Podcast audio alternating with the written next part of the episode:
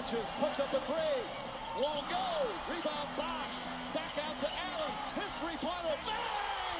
Tie game with five seconds remaining. Willkommen zurück bei Olajuwons Erben, dem Basketball-Podcast, der aktuell keine 30 Teams mehr in 30 Tagen abhandelt.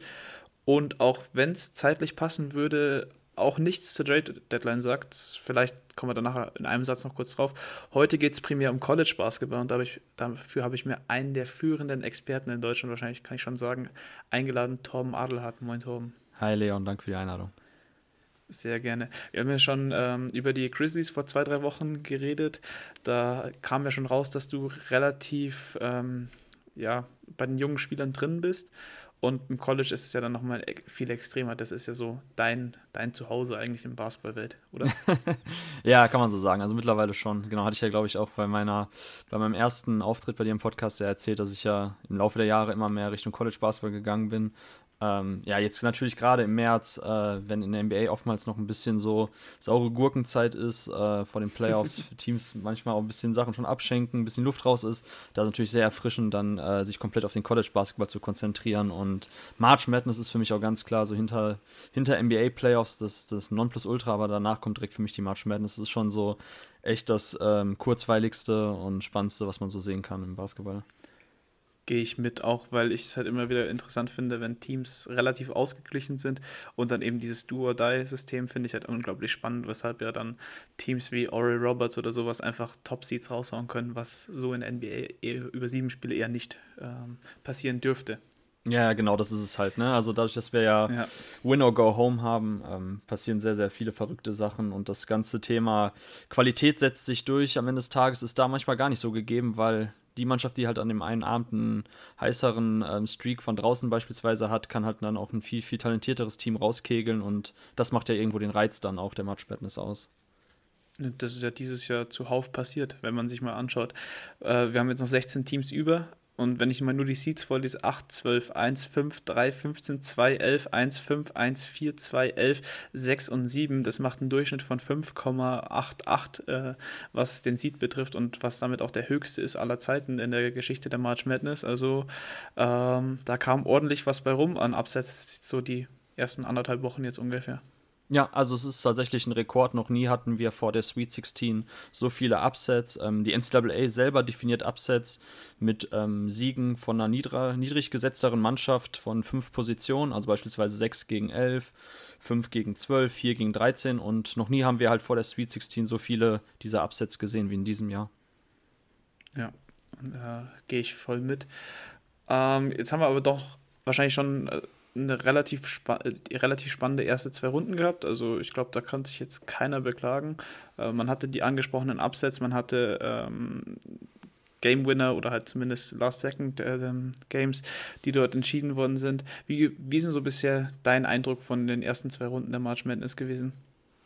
Ja, es ist tatsächlich ziemlich wild. Also, was, was mir noch aufgefallen ist, äh, dass halt sehr, sehr wenig Mannschaften bislang souverän ihre beiden Partien gewonnen haben. Also, wir haben natürlich die absoluten Top-Teams äh, Gonzaga und Baylor, die beide ihre Spiele mit plus 15 gewonnen haben. Aber ansonsten war es nur USC, ist die einzige andere Mannschaft, die bislang beide Spiele mit mindestens 15 Punkten Differenz gewonnen hat.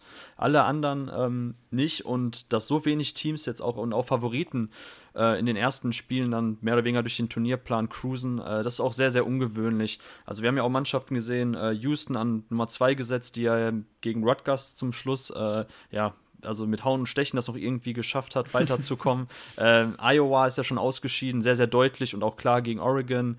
Wir haben mit Illinois auch einen Number One Seed, der schon raus ist, ähm, die ja gegen Loyola Chicago, wobei man fairerweise sagen muss, Loyola Chicago die effizienteste Defensive des Landes. Also das ist jetzt tatsächlich nicht so ein kompletter Mindfuck gewesen, dass Illinois da ausscheidet. Ähm, aber auch ansonsten, wir haben einige Teams, die sich sehr, sehr schwer getan haben in ihren Partien bislang. Und äh, das finde ich schon sehr spannend. Und das lässt auch darauf schließen, dass die, ähm, dass, dass, die Qualität jetzt hinten raus sehr eng beieinander ist, wenn wir eben Gonzaga und Baylor ausklammern, die schon die Top-Favoriten jetzt auch aufs Final Four sind oder auch auf das Finalspiel. Ähm, ansonsten sehr, sehr viele andere Paarungen, die wir jetzt noch in der Sweet 16 auch im Elite haben. Da ist es fast schon ein Cointoss, kann man sagen, wer von den Mannschaften weiterkommt. Ja, du hast gerade Loyola State angesprochen. Äh, nee, Loyola Chicago. Chicago genau. Ähm, die sind für mich irgendwie so alle paar Jahre in der March Madness tauchen die irgendwie auf und kegeln, kegeln irgendeine große Nummer raus. Ist das, ist das richtig oder ist es einfach nur, weil ich so jung bin und das jetzt zweimal oder so passiert ist in meiner ähm, ja, Laufbahn oder in meiner in, meinem, in der Wahrnehmung, sag ich mal. Äh, ja, genau, wahrscheinlich der Amerikaner wird Recency Bias dazu sagen. Das ist tatsächlich, ich glaube, ich kann jetzt gar nicht aus dem Kopf heraus sagen, wann sie vor 2018 dabei waren, aber der Final Four Run ähm, vor drei Jahren ist natürlich das, was jetzt noch sehr, sehr präsent in den Köpfen ist mit äh, Sister Jean, der ähm, über 100-jährigen Nonne, die quasi als mehr oder weniger Maskottchen am Seitenrand damals komplett populär wurde und jetzt auch dabei ist. Äh, das ist natürlich schon eine Mannschaft. Wir haben ja auch immer noch Spieler wie Cameron Crutwick, der, ähm, der Senior Center, der damals schon beim Final Four Run dabei war. Ähm, deshalb, die Mannschaft ist schon bekannt dadurch, aber was damals noch wirklich eine komplette, unfassbare Überraschung war, wie sie dann durch das Turnier gekommen sind und die Upsets geschafft haben und dann schlussendlich erst an Michigan mit ähm, Moritz Wagner gescheitert sind.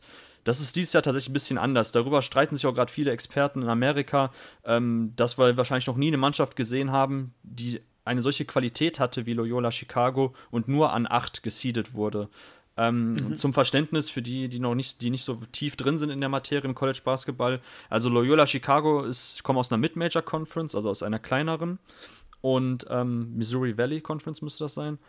Ähm, und da ist es halt so, dass sie während der Saison gar nicht so viele Top-Teams sehen und nicht dagegen spielen, dadurch ihr Resümee auch automatisch nicht so gut ist, dass sie ähm, von dem Selection-Komitee, was die einzelnen Seeds quasi rausgibt, ähm, dann eben an drei, vier, fünf oder wo auch immer gesetzt wird. Jetzt ist es aber so, dass Loyola Chicago nach der Metrik von KenPom, das ist so ein Rating, wonach quasi Offensiven und Defensiven gewichtet werden, ähm, sind sie halt als äh, Number One Defense ins Turnier gegangen, also die effizienteste Verteidigung des Landes. Und das haben mhm. wir jetzt auch in den Partien gesehen, vor allem gegen Illinois. Das war ja schon äh, nah an der Perfektion, wie man überhaupt eine Mannschaft mit so vielen Talenten wie Illinois verteidigen kann. Also Ayodo Sumu ist ja ein NBA-Talent, Andre Cobello, Kofi Coburn. Ähm, Illinois ist wirklich ein verdammt gutes Team gewesen und Loyola Chicago hat das einfach defensiv so, so gut gemacht. Ähm, aggressive Switch-Defense ähm, mit Crutwick halt jemand, der überhaupt nicht aussieht, als ob er vernünftig verteidigen könnte. Also der ist, glaube ich, so knapp 2,6 Meter sechs oder so um den Dreh, aber sieht halt eher aus wie ein schwergewichtiger ähm, Versicherungsmakler. Und der verteidigt einfach trotzdem so intelligent, macht gut die Räume zu. Obwohl er halt athletische Defizite hat, kann er trotzdem als Center den Korb beschützen. Und ähm, ja, das ist halt eine Mannschaft, wo man ganz klar sagen muss, eigentlich hätten die gar nicht an acht stehen dürfen. Aber gut, das Resümee hat halt keine anderen Möglichkeiten gelassen, weil man einfach keine Top-Siege im Laufe der Saison eingefahren hat. Und ähm, ja, dadurch waren sie halt an 8 gerankt, aber jetzt muss man ganz klar sagen, eigentlich darf man sich davon nicht blenden lassen. Loyola Chicago ist wirklich for real und äh, dass sie jetzt auch so weit gekommen sind und auch eigentlich als Favorit jetzt gegen ähm, Oregon State äh, quasi kurz vorm äh, Elite Eight Einzug stehen, das äh, überrascht vielleicht manche, aber es ist jetzt auch nicht eben dieser von mir angesprochene Mindfuck wie vielleicht vor drei Jahren. Ja, das Final Four ist übrigens auch wieder extrem ähm, greifbar, sag ich mal, weil klar, mhm. Oregon State schlagbar und dann Syracuse und Houston, das sind jetzt auch nicht mehr, also Houston sah überhaupt nicht so solid aus, kommen halt auch über ihre Defense und über Hustle Plays ähm, und Syracuse, die machen ja gerade so, ein, so ein kleines Miracle, also wäre schon wieder cool, entweder Loyola, Chicago oder Syracuse, die jetzt 2016 als 10th Seed, aktuell 11th Seed, äh, schon mal ins Final Four gerannt sind. Ja, genau. Also Syracuse, ähm, bekannt für ihre Zonenverteidigung, 2-3-Zone, die sie ja seit Jahrzehnten konsequent spielen, also zumindest seit, seit Bayheim ja auch da ist. Und äh, ja, richtig, als angesprochen, 2016 war ja damals Malachi Richardson noch ein bekannter Name oder mehr oder weniger bekannter Name mittlerweile ja. Ist er eigentlich schon aus der NBA raus, Richardson? Ich weiß ja, glaube ja, ne? Äh, ja, der müsste raus sein. Ist, ist der nicht sogar schon vor zwei Jahren raus oder so? Ist schon länger, ne? Lange. Ja, ja. Da, da, das war auch halt einer von den Leuten, wo man sagen muss, aufgrund eines guten ähm, Turniers ist er halt dann hochgepickt worden. Ich glaube dann irgendwie an 22, 23 von den Kings. Und wo sofort mhm. klar war, das ist halt einer von diesen Spielern eben, der aufgrund der Bühnenpräsenz, die die March Madness bietet, da ein bisschen, ähm, bisschen mehr Hype generierte, als er eigentlich verdient gehabt hätte, auch hinsichtlich seiner NBA-Chancen. Und äh, das sehen wir natürlich jedes Jahr. Und dieses Jahr bei Syracuse, ähm, der Sohn von Bayheim, Buddy Bayheim, ist äh, mhm. gerade in der ersten Partie sehr, sehr heiß gelaufen. Äh, ansonsten, Alan Griffin ist für mich wahrscheinlich so das spannendste NBA-Talent bei Syracuse. Und ähm, ja, insgesamt ist man halt in der Zonenverteidigung, man verteidigt sehr, sehr intelligent, man verschiebt gut, man ist halt sehr, sehr eingespielt. Und man hat auch jetzt gegen West Virginia gesehen, das fand ich interessant, weil West Virginia mit Spielern wie, ähm, wie Miles McBride natürlich eigentlich prädestiniert dafür gewesen wäre, ähm, zu gewinnen. Ähm, man hat einfach mhm. gesehen, wie sie Probleme bekommen, wenn man eben nicht keine spielintelligenten Big Men hat, die quasi in der Zone den High Post besetzen können, von da aus Plays initiieren. Das ist einfach nicht das Spiel von West Virginia oder dann auch von Derek Culver, der Big Man. Da hat man gesehen, wie sie dann wirklich Probleme haben, eine effiziente Offensive aufzuziehen gegen die Zonenverteidigung. Und das ist halt echt immer ein wiederkehrendes Ding von Syracuse, dass wir jedes Jahr, wenn der March Madness, wenn Syracuse dabei ist, darüber sprechen müssen, wie die Mannschaften einfach Probleme bekommen, gegen die Zonenverteidigung zu spielen. Gerade die Teams, die vielleicht auch im Laufe der Saison nicht so oft oft gegen eine Zonenverteidigung spielen, die kriegen dann einfach Probleme. Und ähm, ja, wenn wir jetzt darüber sprechen, ich würde tatsächlich Syracuse auch jetzt über Houston sehen, weil, ähm, mhm. weil Houston natürlich ja mit ähm, du hast es ja schon angesprochen, also es ist halt eine Mannschaft, so zweitbestes Offensiv-Rebounding-Team, also die generieren viele, viele ihrer Körbe einfach dadurch, dass sie aggressiv das Board attackieren nach Fehlwürfen. Und da ist Syracuse halt schon eine Mannschaft, die, obwohl man ja oftmals sagt, dass Rebounding so ein bisschen die Achillesferse von, von der Zonenverteidigung ist, die da trotzdem eigentlich relativ clever dagegenhalten und ähm, auch halt mit, mit ihren Dreierschützen bei Syracuse kann ich mir vorstellen, dass man da Houston unter Druck setzen kann. Ähm, ja, für mich ist Syracuse auf jeden Fall auch eine Mannschaft, ähnlich wie Loyola Chicago, ähm, die wir vielleicht nicht unbedingt im Final Four erwartet hätten, aber wenn es passiert, ist es jetzt halt auch dann irgendwie ja, ein wiederkehrendes Muster. Ja, und einfach, weil dann auch irgendwann halt mal die Brackets mitspielen, du hast ja angesprochen. Loyola hätte eigentlich gar kein 8-Seed sein dürfen äh, und so weiter. Die hauen halt dann auch mal Illinois raus und dann ist der nächste First Seed weg, wo du dann irgendwie denkst, okay, die haben vielleicht Chancen aufs Final Four oder Elite 8 zumindest. Mhm. Ähm, das ist ja auch das Spannende an der March Madness. Weil du gerade äh, noch eins, äh, Beheim, Beheim angesprochen hast. Beheim, ja, genau. Ja. Äh, Buddy Beeham, das ist ja der Sohn, der hat über die letzten sechs Spiele jetzt für Syracuse äh, 26 Punkte bei 54 Prozent aus dem Feld und 48,5 von der Dreierlinie äh, aufgelegt. Also der Junge ist am Ballen und deshalb rennt, glaube ich, auch auf Twitter aktuell Buddy Buckets die ganze ja. Zeit. Richtig, richtig. Ja, jetzt wird auch schon drüber gesprochen. Ähm, ich habe auch, ich glaube, bei ESPN taucht er jetzt auf den Mock-Drafts, auf den Boards auf. Ähm, ja, ist halt tatsächlich dann irgendwo jetzt auch wieder dieser March Madness-Hype. Äh, als NBA-Talent ja. würde ich ihn nicht bezeichnen. Nee. Äh, du hattest gerade eben ansetzen wollen, bevor ich dich da nochmal mit Buddy Buckets unterbrochen hatte. Äh, hattest du noch irgendwas? Achso, nee, nee, eigentlich nicht. Okay. Ähm, dann will ich nämlich noch vor Smart Madness kommen, denn es fehlen ja dieses Jahr zwei prominente Namen im Turnier, wenn ich mich richtig erinnere, mit äh, Duke und äh, nicht Kansas, sondern Kentucky. Äh, Kentucky, genau. Äh, wie kam das zustande? Die waren jetzt, glaube ich, die letzten 25 Jahre eigentlich immer am Start. Ja, genau. Das, ja, beziehungsweise genau, das ist, glaube ich, jetzt das erste Mal seit 1976, dass beide Teams fehlen. Ähm, ja, unterschiedliche Gründe. Also bei Kentucky muss man sagen, ähm, Coach John Calipari ist ja da bekannt dafür, oder ich meine Duke bei, ähm, bei Coach Mike Krzyzewski ja auch dafür, so mit die besten Highschool-Talente zu rekrutieren. Und in diesem mhm. Jahr hatte man dann auch bei äh, Kentucky mit Spielern eben wie Terence Clark, Isaiah Jackson, ähm, oder auch Brandon Boston Jr. oder beziehungsweise vor allem Brandon Boston Jr., einer der Top Highschool Talente, eine sehr, sehr gute Mannschaft auf dem Papier, aber das hat von vornherein nicht funktioniert. Also man hatte überhaupt kein Spacing. Ähm, Brandon Boston als Top NBA Talent äh, tat sich unfassbar schwer, die ganze Saison über eigentlich ähm, ja, irgendwie in die Offense reinzukommen, hatte Probleme mit dem physischeren College-Spiel. Auf der Highschool war er halt, also ist so ein 6-7-Flügel, er wird oftmals so als etwas kleinerer Brandon Ingram bezeichnet, weil er halt auch über gute Handles verfügt, einen guten Pull-Up-Wurf, dafür aber relativ schmächtig ist. Aber ja, im Gegensatz zu Brandon Ingram, der auch noch ein bisschen größer damals schon bei Duke war, ist halt bei Brandon Boston irgendwie überhaupt gar nicht ersichtlich, wie er ähm, ja, zu seinen Spots gelangt, wie er sich eine effiziente Offense selbst kreiert. Und das hat sich halt wie ein roter Faden durch die ganze Saison bei Kentucky gezogen. Sie sind sehr, sehr schlecht in die Saison gestartet.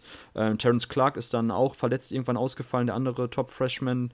Ähm, ja, und man gehörte einfach zu den schlechtesten ähm, Shooting-Teams der, der, der, der, ganzen SEC, also in der Conference. Und ähm, ja, also bei Kentucky war komplett der Wurm drin und es war einfach, muss man am Ende des Tages sagen, keine sonderlich gute Mannschaft. Auch das Guardplay, sonst auch immer eine der Stärken letzten Jahre, wenn wir uns schauen, welche Guards alle bei Kentucky waren, ne? Darren Fox, ähm, Tyrese mhm. Maxey letztes Jahr, da hat einfach dieses Jahr auch ein effizienter Spielgestalter gefehlt und vom Flügel konnte es Brand Boston halt nicht bringen. Und das ist halt der Grund, dass Kentucky, muss man ganz klar sagen, die sind einfach dieses Jahr zu schlecht gewesen. Ähm, kann man jetzt nicht besonders irgendwie noch mit Verletzung argumentieren, auch wenn Clark ausgefallen ist. Ähm, man hat jetzt nicht sonderliche Covid-Probleme wie andere Mannschaften. Also das war einfach dieses Jahr, ja, war einfach bei Kentucky, ähm, hatte man doch vielleicht gar nicht so eine gute Recruiting-Class, wie man dachte. Und halt das ganze Offensivsystem hat halt nicht funktioniert.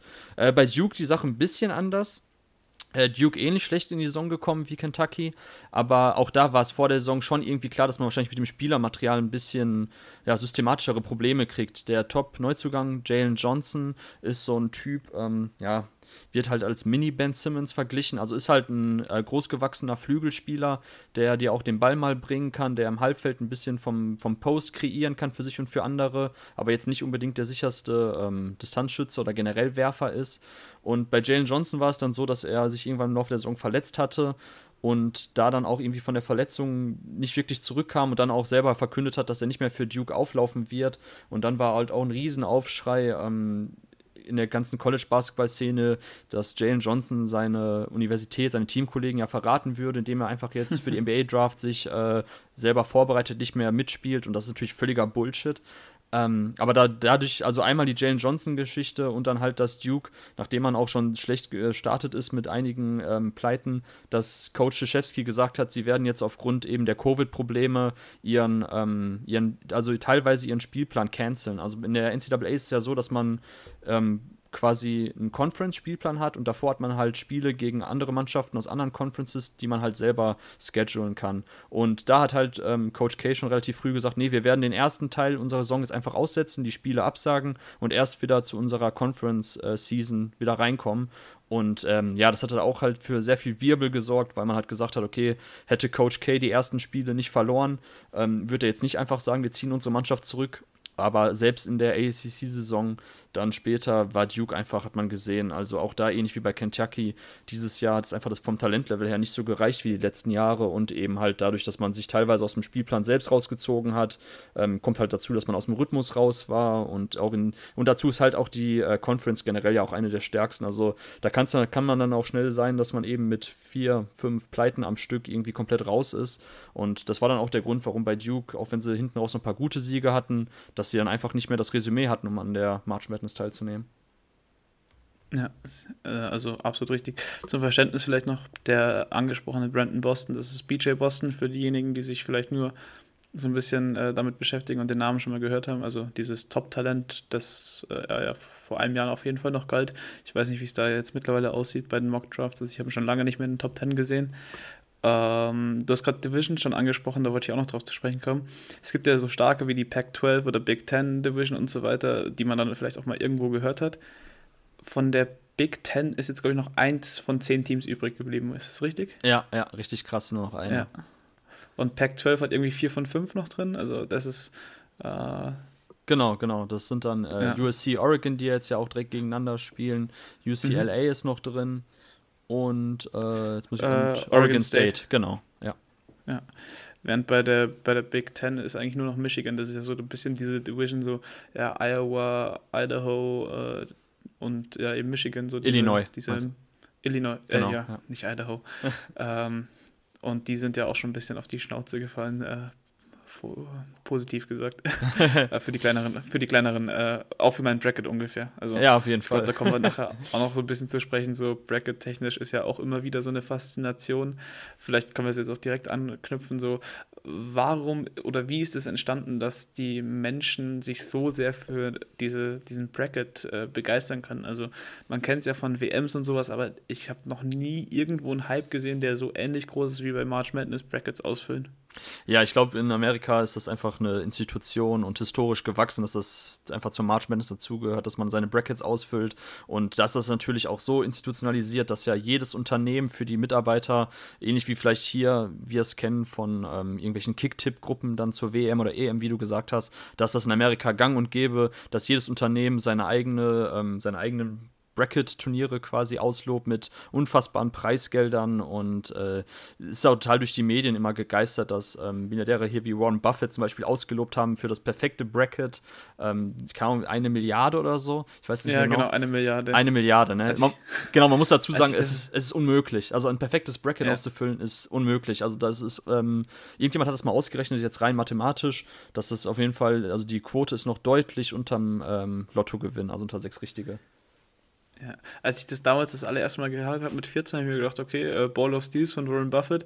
Man denkt sich ja so, das ist ja auch eine Sache, so, die man nicht vergessen darf. Als ich damals das erste Mal March Madness geschaut habe, ich glaube, das war das Jahr, als äh, Jabari Parker und Andrew Wiggins gedraftet worden sind, also 2014. Ja. Äh, und dann habe ich mir immer so gedacht, okay, da müssten doch eigentlich die besten Teams oder sowas gewinnen. Und dann ist auf einmal Villanova oder so nach vorne geprescht, oder war das 2015? Ich weiß es nicht. Und ich habe mich immer so gefragt, hey, die haben doch überhaupt kein NBA-Talent, wie kann das sein? Aber es ist ja halt oftmals mehr als nur, also man hat ja Viertjahresprofis dann teilweise, die eingespielt sind und so weiter und so fort. Ähm, ich glaube, bis man das auch mal irgendwie auf dem Schirm hat, so, wie viele Top-Talente sind überhaupt noch drin? Mobley noch bei USC, oder? Und dann wird schon eng.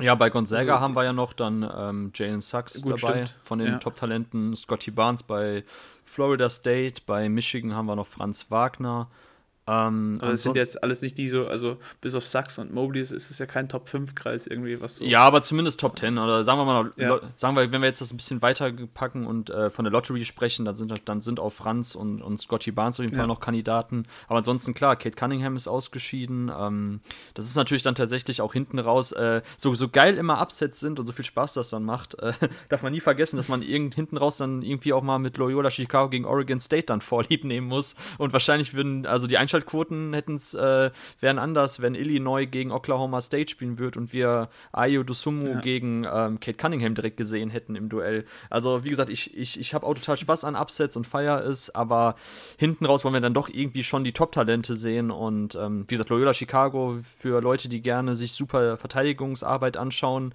macht es auch Spaß, aber äh, auch Syracuse Houston könnte, glaube ich, kein basketballerischer ähm, Zuckerschlecken werden. Von daher ist es doch dann irgendwann schade, auch wenn die ganzen Top-Talente schon raus sind. Ja, das stimmt, aber es sind halt meistens mittlerweile nur noch One-and-Done-Spieler, das heißt, sie sind auch nicht ganz so weit wie dann andere, vielleicht die dann die, die Coaches schon kennen und so weiter und so fort. Deshalb äh, vielleicht hier noch so für Leute, die sich dann wundern, hey, wie kann Kate überall an 1 genannt werden und dann sein Team nicht in die Finals führen? So, das ist nicht wie LeBron, der das halt einfach machen kann, weil es LeBron ist, sondern es ist halt immer noch ein bisschen Nein, Reiz. genau. da ja, das, das Talentgefälle ist auch innerhalb der Teams einfach viel zu groß und äh, genauso äh, schemen dann ja auch die Verteidigung gegen einen. Da gibt es ja auch so viele Bilder, wie quasi Kate Cunningham. Ähm, man muss natürlich auch sagen, gut, bei Oklahoma State in der, in der Mannschaft von Kate Cunningham, er spielt ja jetzt nicht mit, mit blinden oder mit irgendwelchen Leuten, die zufällig ein Stipendium bekommen haben. Also da sind auch schon genügend Spieler dabei, die ähm, als Five-Star-Recruits, also auch als Top-Highschool-Spieler jetzt mhm. ans College gekommen sind. Aber insgesamt ist das Talentlevel trotzdem deutlich geringer bei Oklahoma State als bei anderen Mannschaften, die normalerweise einen Four-Seed haben. Also das ist wirklich einfach nur der Verdienst von Kate Cunningham gewesen. Und wie gesagt, wir haben so viele Bilder gesehen, wie Verteidigungen dann oftmals Triple-Teams oder so auf Kate geschickt haben, wenn er im Halbfeld den Ball hatte oder zum Drive angesetzt hat, dass quasi die Hilfe direkt überaggressiv von der Seite kommt. Und das macht es dann halt auch total schwer. Und irgendjemand hatte auch getwittert, als dann nämlich jetzt Kate Cunningham so ein bisschen, genau das, was du gerade angesprochen hast, kam ja dann auf, so, ey, ist das wirklich ein Number One-Pick, wenn der einfach schon jetzt quasi gegen Oregon State ausschaut? Ausscheidet oder sein Team halt nicht zumindest bis in die zwei, äh, bis ins zweite Wochenende tragen kann.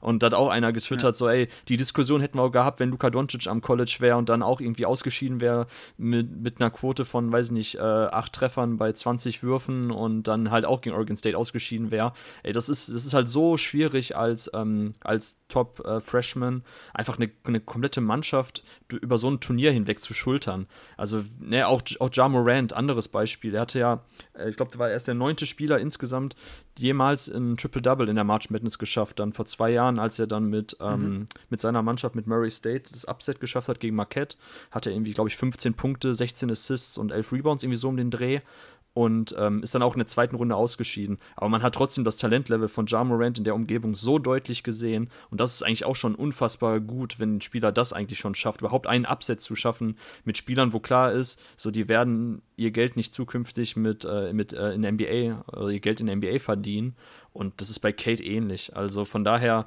das darf man nicht so überkritisch sehen. Ähm, genau wie du auch gesagt hast mit den Seniors, das macht einen riesen Unterschied. Ich erinnere daran, 2015 hatten wir ja Wisconsin gegen Kentucky im Final Four. Und bei Kentucky, das war ja dann so vielleicht die talentierteste Mannschaft jemals. Also mit, ähm, mit Carl Anthony Towns, Devin Booker, Willie Cowley Stein, Trey Lyles, die Harrison Twins, ähm, wen vergesse ich denn noch? Ähm, Alex Poitras war noch da, aber zumindest, wie gesagt, allein Booker und Towns, da würde ja jeder jetzt heutzutage denken, wie kann denn eine Mannschaft, wo die beiden gespielt haben, nicht äh, die March Madness gewonnen haben.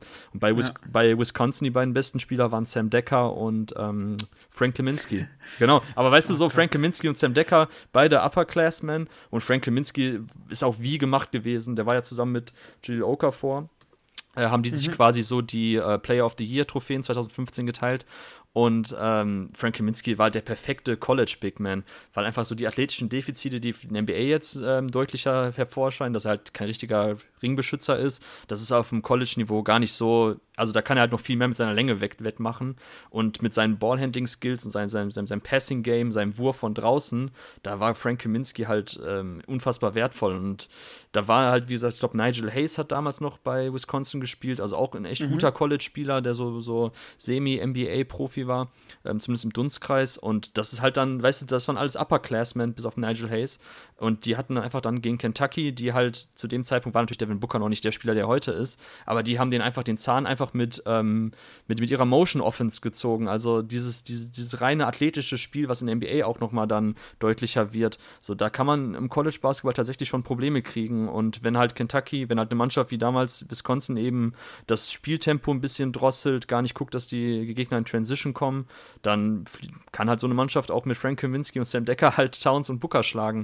Und das, das, das sehen wir halt jedes Mal. Und das, ähm, deshalb, man darf auch ehrlich gesagt beim Bracket-Ausfüllen nicht den Fehler machen und glauben so, dass immer die, ähm, die, die Mannschaften weiterkommen mit dem besten. Ja. ja. genau. Texas dieses Jahr auch. Äh, ich bin ein riesen Kai Jones-Fan und ähm, Texas hat ja nicht nur Kai Jones, auch Greg Brown ist noch ein anderer Spieler, der im Dunstkreis der NBA ist. Also beide werden eigentlich als, ähm, als First-Round-Talent für die kommende Draft gehandelt. Und äh, dazu ja. kommen noch andere Top-Highschool-Spieler. Ähm, und Texas ist jetzt halt gegen Abilene Christian äh, rausgeflogen, wo du auch sagst, ey, das ja, auf den ersten Blick denkst du, das macht doch gar keinen Sinn, wie kann das sein? Aber ja, Evelyn Christian ist halt auch echt eine gute, eine, eine gute Verteidigungsmannschaft, spielen eine gute Defense, ähm, haben halt das Spieltempo komplett auch runtergeschraubt und dann haben sie halt 53, 52 gegen Texas gewonnen. Also, das, ja. ist, das ist schon bizarr manchmal, klar. Ja, äh, ich habe gerade eben nur lachen müssen bei Sam Decker, weil der war ja auch mit den Rockets. Ja. Und ich glaube, Sam Decker ist für einen einzigen Moment noch bekannt in der NBA, wo er sich selber einen Ball ins Gesicht getribbelt hat. Ich glaube, das ist so das Einzige, wofür, man, wofür Sam Decker noch steht für seine ganze Karriere. Ist Sam Decker nicht jetzt letztens auch irgendwie negativ aufgefallen mit irgendwelchen ähm, Trump-Sachen? Oder vertue ich mich da gerade? Ähm, würde ich ihm auf jeden Fall zutrauen. ich glaube, da war was. Ich, ich glaube, ähm, Twitter-Game irgendwie so. Aber ich glaube, er möchte jetzt einen türkischen Pass annehmen oder so. Ja, ja, das stimmt, das habe ich auch gelesen, ja. Ja, ja äh, naja. Aber äh, auch solche Leute können mal NCAA-Champion werden. Ich glaube, Nils Giffey ist doch auch zweimal Champion geworden, oder? Ja, beziehungsweise Wisconsin hat ja dann Finale verloren gegen Duke. Das war ja mit ähm, ja. Jaleel Okafor, Tyus Jones und Justice Winslow das okay. Team. Genau, ja, genau. Nils Giffey mit äh, Yukon damals, Kemba Walker. Äh, beziehungsweise auch richtig krass war damals 2014 das Yukon-Team, die Champion wurden. Ähm, da war mhm. Shabazz Napier, der die Mannschaft quasi komplett angeführt hat. Und Shabazz Napier ähm, war damals eigentlich so immer so, ja, so Ende der zweiten Runde, wenn überhaupt, wenn er überhaupt gedraftet wird. Und dann hatte er auch ja ein unfassbares Tournament hingelegt, als, ähm, als, als Star der Mannschaft bis, zum, bis zur Championship geführt. Und da hat ja damals dann auch ähm, LeBron James irgendwie getwittert, genau, so, ja. ja, Shabazz Napiers beste Point Guard Talent, äh, der muss als erstes gedraftet werden, was ein Spieler. Und dann wurde er ja sogar von den Miami Heat damals äh, gedraftet. Genau, aber ist dann auch irgendwann rumgereicht worden. Ich glaube, Portland irgendwann genau, mal. Ja. Und dann, dann ging es dahin. Ich weiß nur, dass ich den immer bei 2K als Gegner hatte, ganz am Anfang. Damals, als der dann quasi Rookie war. Ähm, ja, kommen wir vielleicht zurück wieder auf die, die aktuellen Sachen, so, ähm, wer jetzt noch drin ist. Also, wir hatten jetzt ein bisschen über Loyola Chicago gesprochen. Ähm, wir hatten mal kurz zumindest USC jetzt mit Mobley angeschnitten. Ähm, vielleicht Michigan aus deutscher Perspektive, ganz interessant. Du hast gerade eben schon gesagt, Franz Wagner spielte, der große Bruder, äh, der, der große Bruder, sag ich schon, der kleine Bruder von, von Mo Wagner und äh, der hat es ja auch geschafft, zu, äh, zwei Final Four Runs hinzulegen, oder? Und einmal Champion zu werden. Genau, ja, richtig. Ja. Nee, Champion nicht. Und nee, nur, nur Finals dann. Genau, genau, das war gegen Villanova. Das war auch das überragende Villanova-Team mit ähm, Di Vincenzo und ähm, Omari Spellman und Mikal Bridges. Ja, das ja. war das Team. Und so langsam, aber sicher kommt auch Franz Wagner, so zumindest bei mir in der Twitter-Timeline an, dass der defensiv ein durchaus großes Talent zu sein scheint. Und jetzt hat er ja auch einen Moment, ähm, wo er Michigan, ähm, wo er richtig übernommen hat für Michigan. Ich glaube, das war in der zweiten Runde auch. Und sie stehen jetzt im, ähm, ja, zumindest Sweet 16 und haben eigentlich ganz gute Chancen, zumindest aufs Final Four, wenn, mich, wenn mich nicht alles täuscht. Also jetzt kommt ja Florida State und dann wäre es UCLA oder Alabama im äh, ja, genau. Wobei ich auch sagen muss, also Michigan hat echt noch einen schweren Restplan. Also ich finde, Florida State ist halt schon echt jetzt ein schwieriges Matchup. Und danach, auch wenn Alabama kommen sollte, bei Michigan fällt ja mhm. mit Isaiah Livers der äh, Stretch Forward aus, so der, der mit der beste Dreierschütze des Teams, äh, Senior, äh, auch Anführer der Mannschaft, der hat sich den Fuß verletzt und ähm, also Michigan sieht auch jetzt in den ersten Partien, man muss auch sagen, jetzt gegen LSU zum, zum Schluss, also es war ja auch dann eher hinten raus nochmal ein Kraftakt, dass man dann auch mit einer aggressiven Presse da geguckt hat, dass man nochmal den Gegner zu Ballverlusten zwingt, dass man da noch eine Aufholjagd hatte. Ähm, das war auch schon echt knapp und auch gegen Texas Thousand in der ersten Runde, da ist man zwar relativ schnell auf 20 weggezogen, aber in der zweiten Halbzeit so richtig souverän sah das auch nicht aus. Also ähm, ja, ich mache mir schon ein bisschen Sorgen um Michigan. Ich bin mal gespannt, ähm, jetzt wie sie gegen Florida State aussehen werden, aber an und für sich, was du gerade gesagt hast zu Franz, äh, dass er auch in der Defensive ein unfassbar guter Spieler ist. Also er ist halt ein, ein Tacken kleiner als, als, als Mo. Ich glaube, der wird mit 6'9 mhm. gelistet, aber ist dafür auch unfassbar variabel. So, also der kann auf, auf, auf, kleinere Spieler switchen, kann vor Guards bleiben, hat eine sehr, sehr gute Fußarbeit, eine gute, ein guter Athlet, hat aber eben auch die Länge, um, um halt auch eine gute Help-Defense zu spielen, um den Korb zu beschützen, ein paar Blocks äh, einzusammeln von der Weak Side und einfach jemand, der halt so von der 2 bis zur 4 am College-Niveau sogar teilweise eben bis zur 5 in gewissen Matchups verteidigen kann.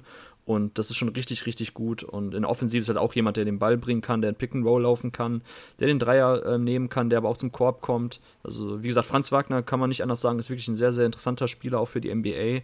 Und was Michigan als Team betrifft, so man hat halt mit Hunter Dickinson noch einen Freshman, 7 foot 1, ähm, der in der Zone echt richtig biestet. Also sehr, sehr guter äh, Low-Post-Spieler mit guter Fußarbeit, der aber halt auch den Ball bewegen kann, der wieder rauskicken kann und ähm, da haben halt bislang Mannschaften ein bisschen so teilweise Probleme gehabt im Laufe der Saison, die Kreise von Hunter Dickinson ähm, irgendwie einzuengen, dass er halt nicht vom Low Post das Spiel für Michigan aufzieht. Aber ich glaube, dass Florida State da auch echt gute Spieler hat. So Scotty Barnes ist halt so ein, so ein ähm, ja. auch als NBA-Talent halt ein Spieler, der auch echt quasi von der 1 bis zur 5 alles verteidigen kann. Florida State generell eine Mannschaft, die sehr viel switcht. Das, das könnte schwierig werden, weil Michigan halt auch echt oft mit ähm, Ballscreens arbeitet, wo man halt versucht, irgendwie Mismatches zu erzwingen in der Offense. Das kann Florida State schon ganz gut kontern. Also da bin ich sehr gespannt auf die Partie. Und ich habe zum Beispiel Alabama halt durchgetippt in der Region, also ins Final Four. Ähm, und mhm. wenn Alabama gegen UCLA gewinnen sollte, pff, dann hat Michigan halt danach auch nochmal im Elite 8 mit Alabama echt einen schweren Gegner vor der Brust. Alabama hat eine Mannschaft, so diesen ähm, ja, modernen Basketball spielen, also entweder nur Abschlüsse am Korb oder Dreier nehmen ähm, halten auch oft von draußen drauf. Mit äh, Herb Jones haben die einen richtig, richtig interessanten Spieler. Der ist dieses Jahr Senior, also kommt aus dem College auch raus. Jemand für die NBA, den ich aktuell so ein bisschen als Sleeper-Pick bezeichnen würde. Und ich habe, also, wie gesagt, wenn jetzt jemand einschalten möchte, die nächsten Tage jetzt am Wochenende, also ich glaube in der East Region mit den Partien Michigan gegen Florida State und auch UCLA gegen Alabama, das sind schon echt gute, gute ähm, Partien, die man sich anschauen kann.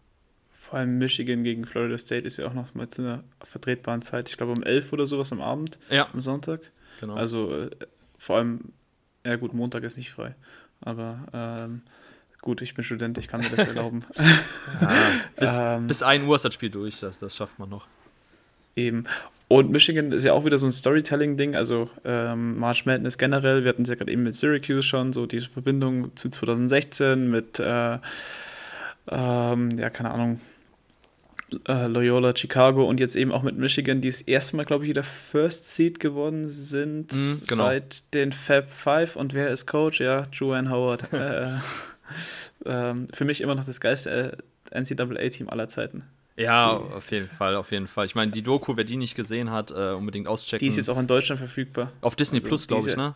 Genau, ja. Äh, mega. Also, ja. Ähm, die ist richtig, richtig gut, ja. Aber generell, John Howard, muss man sagen, ist einfach wirklich ein, also der hat jetzt nicht einfach nur den, den, den Head-Coach-Job bei Michigan bekommen, weil er ähm, da eben eine Legende ist und nochmals kleines Dankeschön damals für seine, ähm, für, für seine Taten, sondern ähm, ich meine, er hat jetzt ja auch bei seinen letzten NBA-Jahren bei Miami war er ja schon so ein halber Assistant-Coach. Ähm, der, ich glaube, der hat ja. ja auch lange gespielt, bis er 39 war oder so. Der war ja echt irgendwie noch lange, noch lange mit dabei. Das könnte hinkommen. Ja, ja und, und er ist einfach ein richtig, richtig guter Head Coach. Also da würde es mich auch nicht wundern, wenn wir ihn demnächst in NBA sehen. Ich glaube schon, dass er da auf dem Radar der NBA-Teams auch ist.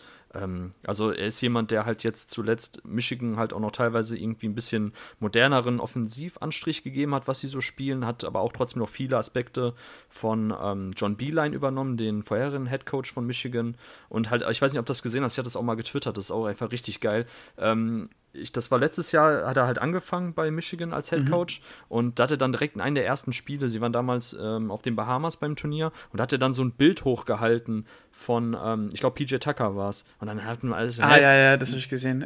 wieso hält er jetzt irgend so ein Bild hoch von der Seitenlinie von PJ Tucker? So, und dann äh, kam raus, dass er meinte, so, das ist quasi sein Zeichen dafür, dass die in der Defense wieder mehr reden sollen, aggressiver verteidigen sollen. Und er meinte, er kennt halt keinen Spieler, der so aggressiv verteidigt und so viel redet in der Defense wie PJ Tucker. Und sag ich mir auch so, ey, ja. das ist schon irgendwie voll, also da gibt es dann echt Bilder, ähm, müsst ihr mal googeln, wo PJ Tucker, äh, sorry, äh, wo Joan Howard an der Außenlinie mit seinem Anzug als Head Coach einfach so ein Bild von PJ Tucker hochhält.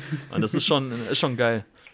Ja, also wer, wer hören will, PJ Tucker, also in der Bubble, das hat man ganz gut hören können, der ist so kommunikativ in der Defense. Ähm, schmerzt mir noch heute, dass er jetzt nicht mehr in Houston ist. ja. Aber sei es drum. Apropos Bubble, auch die NCAA, also heute kriege ich die Überleitung echt gut hin, äh, auch die NCAA ist in der Bubble und es gab erst ein einziges Team, das äh, nicht antreten konnte mit VCU gegen Oregon eben und das ist eigentlich dann schon eine relativ beachtliche Leistung, wenn man jetzt mal so bedenkt zu anderen Sportarten oder ähm, gut, es ist nicht ganz so eine Bubble so luxuriös wie die, die Disney-Bubble der NBA, aber sie erfüllt ihren Zweck doch zumindest bisher und äh, ich bin positiv überrascht, dass es so reibungslos bisher abläuft.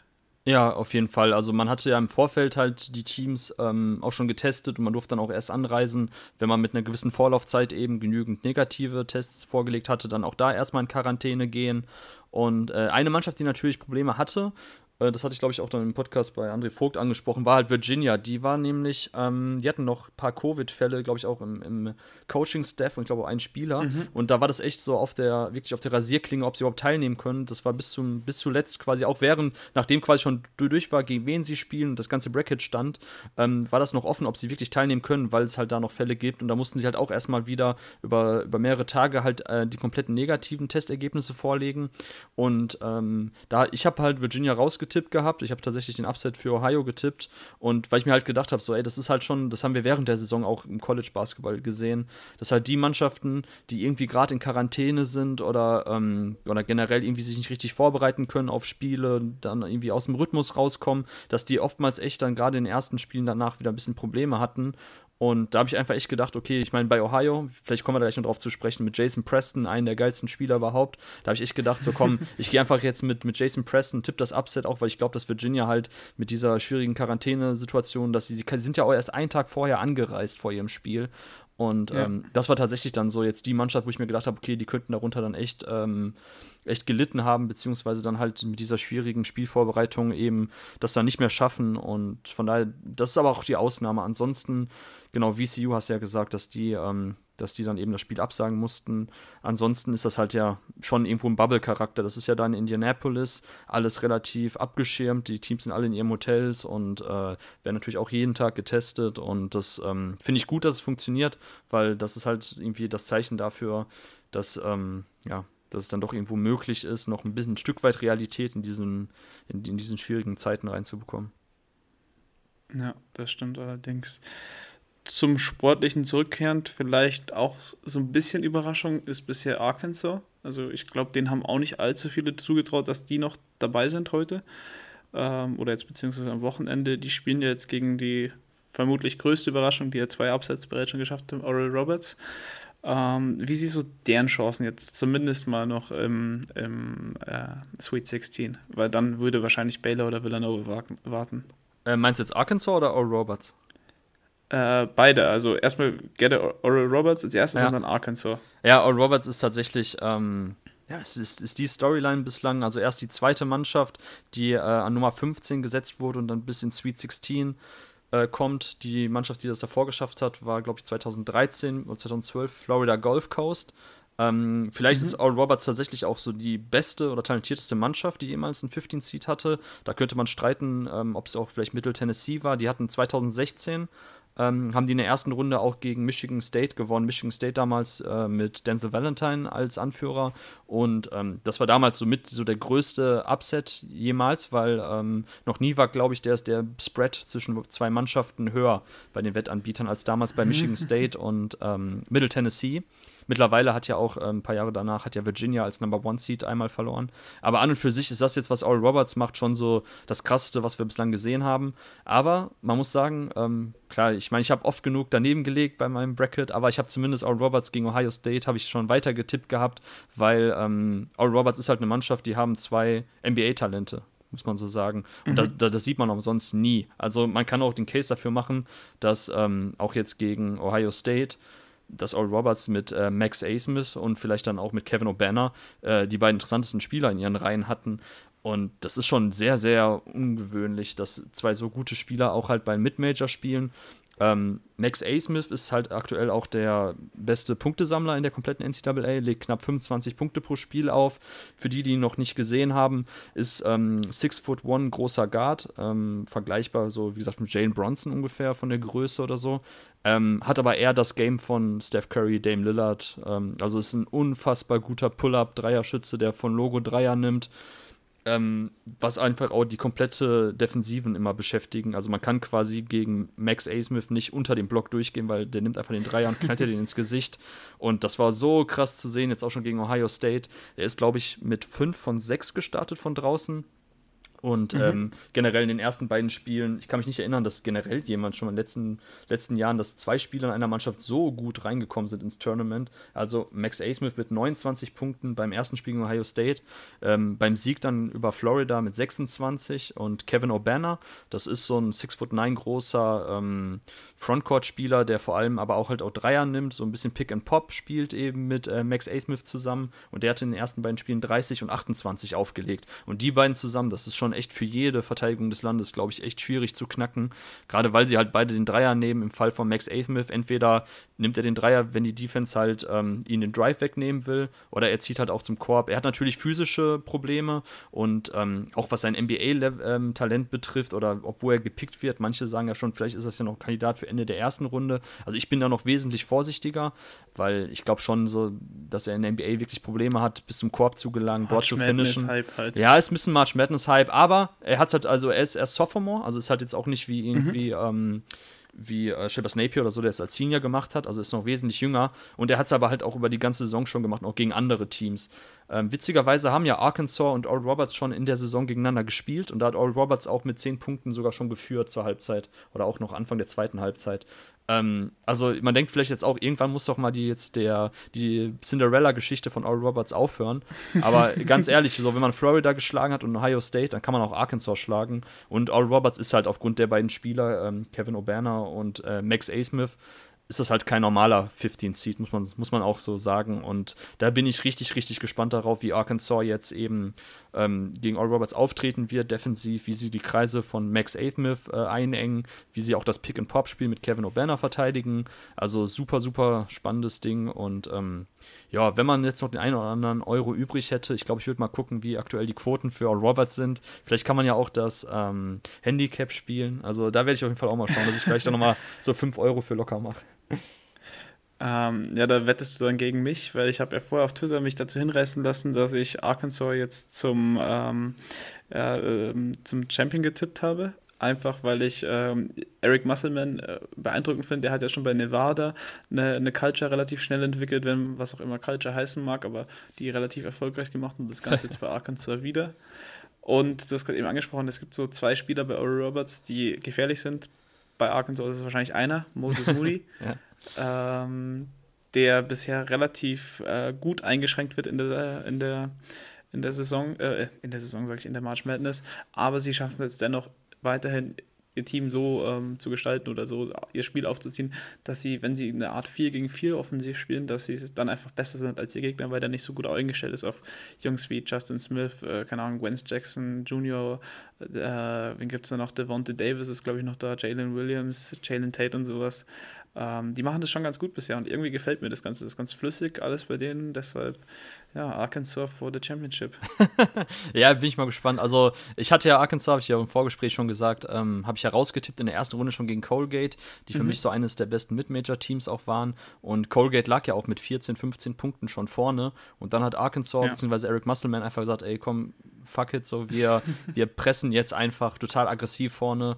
Ähm, und damit kam Colgate halt gar nicht klar. Das ist auch echt immer was, was man öfters sieht, dass einfach die Mannschaften, die viel, viel athletischer sind und, und größer, dass die einfach dann, wenn sie eben den äh, Schalter umlegen und einfach dann wirklich auch mal aggressiv pressen, einfach so viele Turnover gegen die Mid-Major-Teams ähm, provozieren können. Und das hat ja für Arkansas dann erstmal in der zweiten Halbzeit oder auch Ende der ersten Halbzeit hat schon angefangen. Da haben die damals, glaube ich, schon angefangen, Presse zu spielen, meine ich. Mhm. Ähm, das hat einfach dann dazu geführt, dass Colgate komplett raus war. Aber als Arkansas am Anfang noch sehr passiv verteidigt hat, da hat halt Colgate von draußen ähm, alles, alles kaputt geschossen. Und ähm, auch jetzt in der, in, der, ähm, in der zweiten Runde, als Arkansas gegen Texas Tech gespielt hat, äh, ja, ich weiß nicht. Also da war auch, also da waren mindestens anderthalb blaue Augen, mit denen die durchgekommen sind. Texas Tech hatte ja am Ende, glaube ich. 66. Ja, und vor allem hatte Texas Tech ja auch nachher die, die, die diese Layup-Möglichkeiten. Also, mhm. boah, das war jetzt schon wirklich zwei, also sagen wir mal anderthalb Mal mit Hängen und Würgen, weil die, die zweite Halbzeit gegen Colgate war schon echt gut. Aber ähm, ja. ich bin mal gespannt. Ich hätte auch schon gedacht, dass, dass halt Florida, die ja auch richtig gute Verteidiger haben, ne, wie ein Scotty Lewis zum Beispiel, dass die halt auch nochmal schon irgendwie jetzt gegen Oral Roberts und Max A. Smith, dass sie da halt auch gucken, kommen, so wir, wir nehmen den einfach jetzt ganz Feld in 1 gegen 1 äh, Presse, spielen Deny, wenn er den Ball mal nicht hat, dass er gar nicht mehr im Ball kommt auch schon. Und bei Arkansas hat man auch halt gute Verteidiger, athletische Verteidiger, auch allen voran Moses Moody.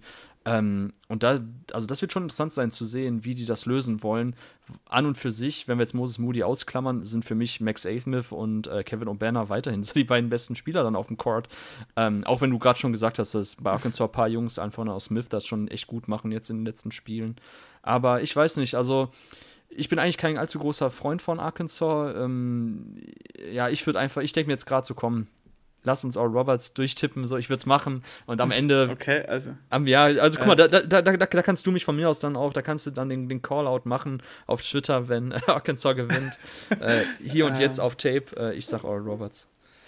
Okay, äh, ich habe gerade die Quote nachgeschaut, die ist bei einer äh, Fünferquote, was die zweithöchste Quote tatsächlich aktuell ist. Nur Creighton ähm, hat noch eine höhere gegen Gonzaga mit sieben, bei Tipico zumindest. Ach krass, ähm, und UCLA gegen Alabama? Uh, UCLA hat eine 2,9er-Quote und äh, Alabama 1,35. Ah, okay. Ja, beim, also, beim, Basketball ist das ja auch immer schwierig mit dem Tippen. Meistens nimmt ja. man irgendwie Handicap dazu oder so, ne? Weil ja, ähm, was wird denn hier bei, bei Ding angeboten? Es wird aktuell ein Handicap von 0 zu 11,5 für Oral Roberts angeboten. Da wäre dann für Arkansas 1,9er und für äh, Oral Roberts 1,8, also eine 1,8er-Quote bei 11,5 Punkten Handicap, das würde ich auf jeden Fall mitnehmen. Ja, auf jeden Aber Fall. Auf jeden tippt Fall. nicht, wettet nicht wettet mit eurem Geld, das ihr nicht, zu, nicht zur Verfügung habt. Genau, das also wenn ihr, der Disclaimer. Wenn ihr, wenn ihr das Geld zur Verfügung habt, ich habe es ja letztens auch gemacht mit meinen 100 Euro, die ich da ähm, dann verballert habe auf die 30 Teams, ähm, das macht man nur, wenn man es zur Verfügung hat, macht nicht irgendwelche riskanten Wetten, weil Torben und Leon jetzt hier irgendwie sagen, Oral Roberts, die machen das safe und in der Fünferquote nimmt nimm man mit und sowas. Lieber nicht. Aber ja, weil wir gerade beim Durchtippen sind, dann äh, nehme ich da jetzt einfach deine Expertise mit und sage, wir tippen einfach mit Oral Roberts ins Elite 8. Also nächster Upset. Ähm, South Division, Baylor gegen Villanova. Ja, ich hatte halt Villanova auch da ähm, 5 gegen 12 in der ersten Runde, die haben wir gegen Winthrop gespielt. Ähm, mhm. Ist ja auch dann oftmals sind das so die Seeds, wo man gerne mal einen Upset tippt. Äh, da hatte ich auch auf Winthrop, die für mich generell auch eigentlich ähnlich wie bei Colgate eine richtig gefährliche Mid-Major-Mannschaft waren, sind ja auch mit einer Bilanz von 23 zu 1 ähm, jetzt ins Tournament gekommen, äh, sahen auch in ihrem eigenen ähm, in ihrem eigenen Conference-Tournament, jetzt die letzten Spiele, die hatte ich dann gesehen gehabt, da sahen die echt gut aus. Und da habe ich schon gedacht, gut, bei Villanova fällt halt mit, oder fiel dann damals halt mit, mit ähm, war die Nachricht, dass Colin Gillespie ausfällt. Mhm. Und da habe ich halt gedacht, okay, komm, tippe ich halt den Upset. Jetzt hat Villanova es geschafft. Ähm, ja, ich würde trotzdem sagen, also Baylor das sah jetzt auch gerade gegen Wisconsin, die ja im ersten Spiel North Carolina komplett zerlegt haben, sah das jetzt schon von Baylor richtig gut gegen Wisconsin aus. Also Wisconsin hatte in der ersten Runde ja noch mit 85 zu 62 gegen North Carolina gewonnen. Und mhm. da hatte man schon gedacht, so wow, also du hattest ja North Carolina sogar wie weit? Finale. Finale, okay. äh, was, wie gesagt, ich, ich, möchte ja keinen Vorwurf machen. Also, das ist, ähm, war eigentlich ist ein ganz guter Tipp. So. Ja, und es war ein ganz guter ja. Tipp, weil, ähm, weil, weil UNC halt hinten raus eigentlich jetzt ganz, äh, ganz gut nochmal ins Laufen gekommen ist. Ja, und eben. Das hatte ich mir auch ja, gedacht. Ja. Und oftmals sind es ja die Mannschaften, die jetzt irgendwie in den letzten Saisonwochen, ähm, wenn die da einen Lauf bekommen, ähnlich wie eigentlich auch Illinois, so das sind oftmals dann echt die, die auch weit kommen. Michigan war immer die letzten Jahre ein gutes Beispiel dafür, dass die halt so im Februar, März ähm, irgendwie sich so als Team noch mehr gefunden haben, die Offense geklickt hat und dass man dann halt auch schon jetzt eben das eigene Tournament gewonnen hat in der Conference und dann eben auch diesen Lauf übertragen konnte. Und ähm, deshalb habe ich auch echt gedacht, komm, Illinois wird bestimmt auch mal, dass die werden sowieso übertragen können und ich habe auch echt gedacht, dass UNC da vielleicht jetzt daran anknüpfen kann. Aber ähm, ja, da hat Wisconsin echt, äh, puh, das war schon krass. So, und von daher, dadurch, dass Baylor aber danach Wisconsin auch wirklich für lange Strecken des Spiels richtig gut ähm, eingeschränkt hat, glaube ich schon, dass wir da mit dem Favoriten gehen sollten. Also ich würde schon Baylor jetzt erstmal als ganz klaren Favoriten ja. in der Region sehen.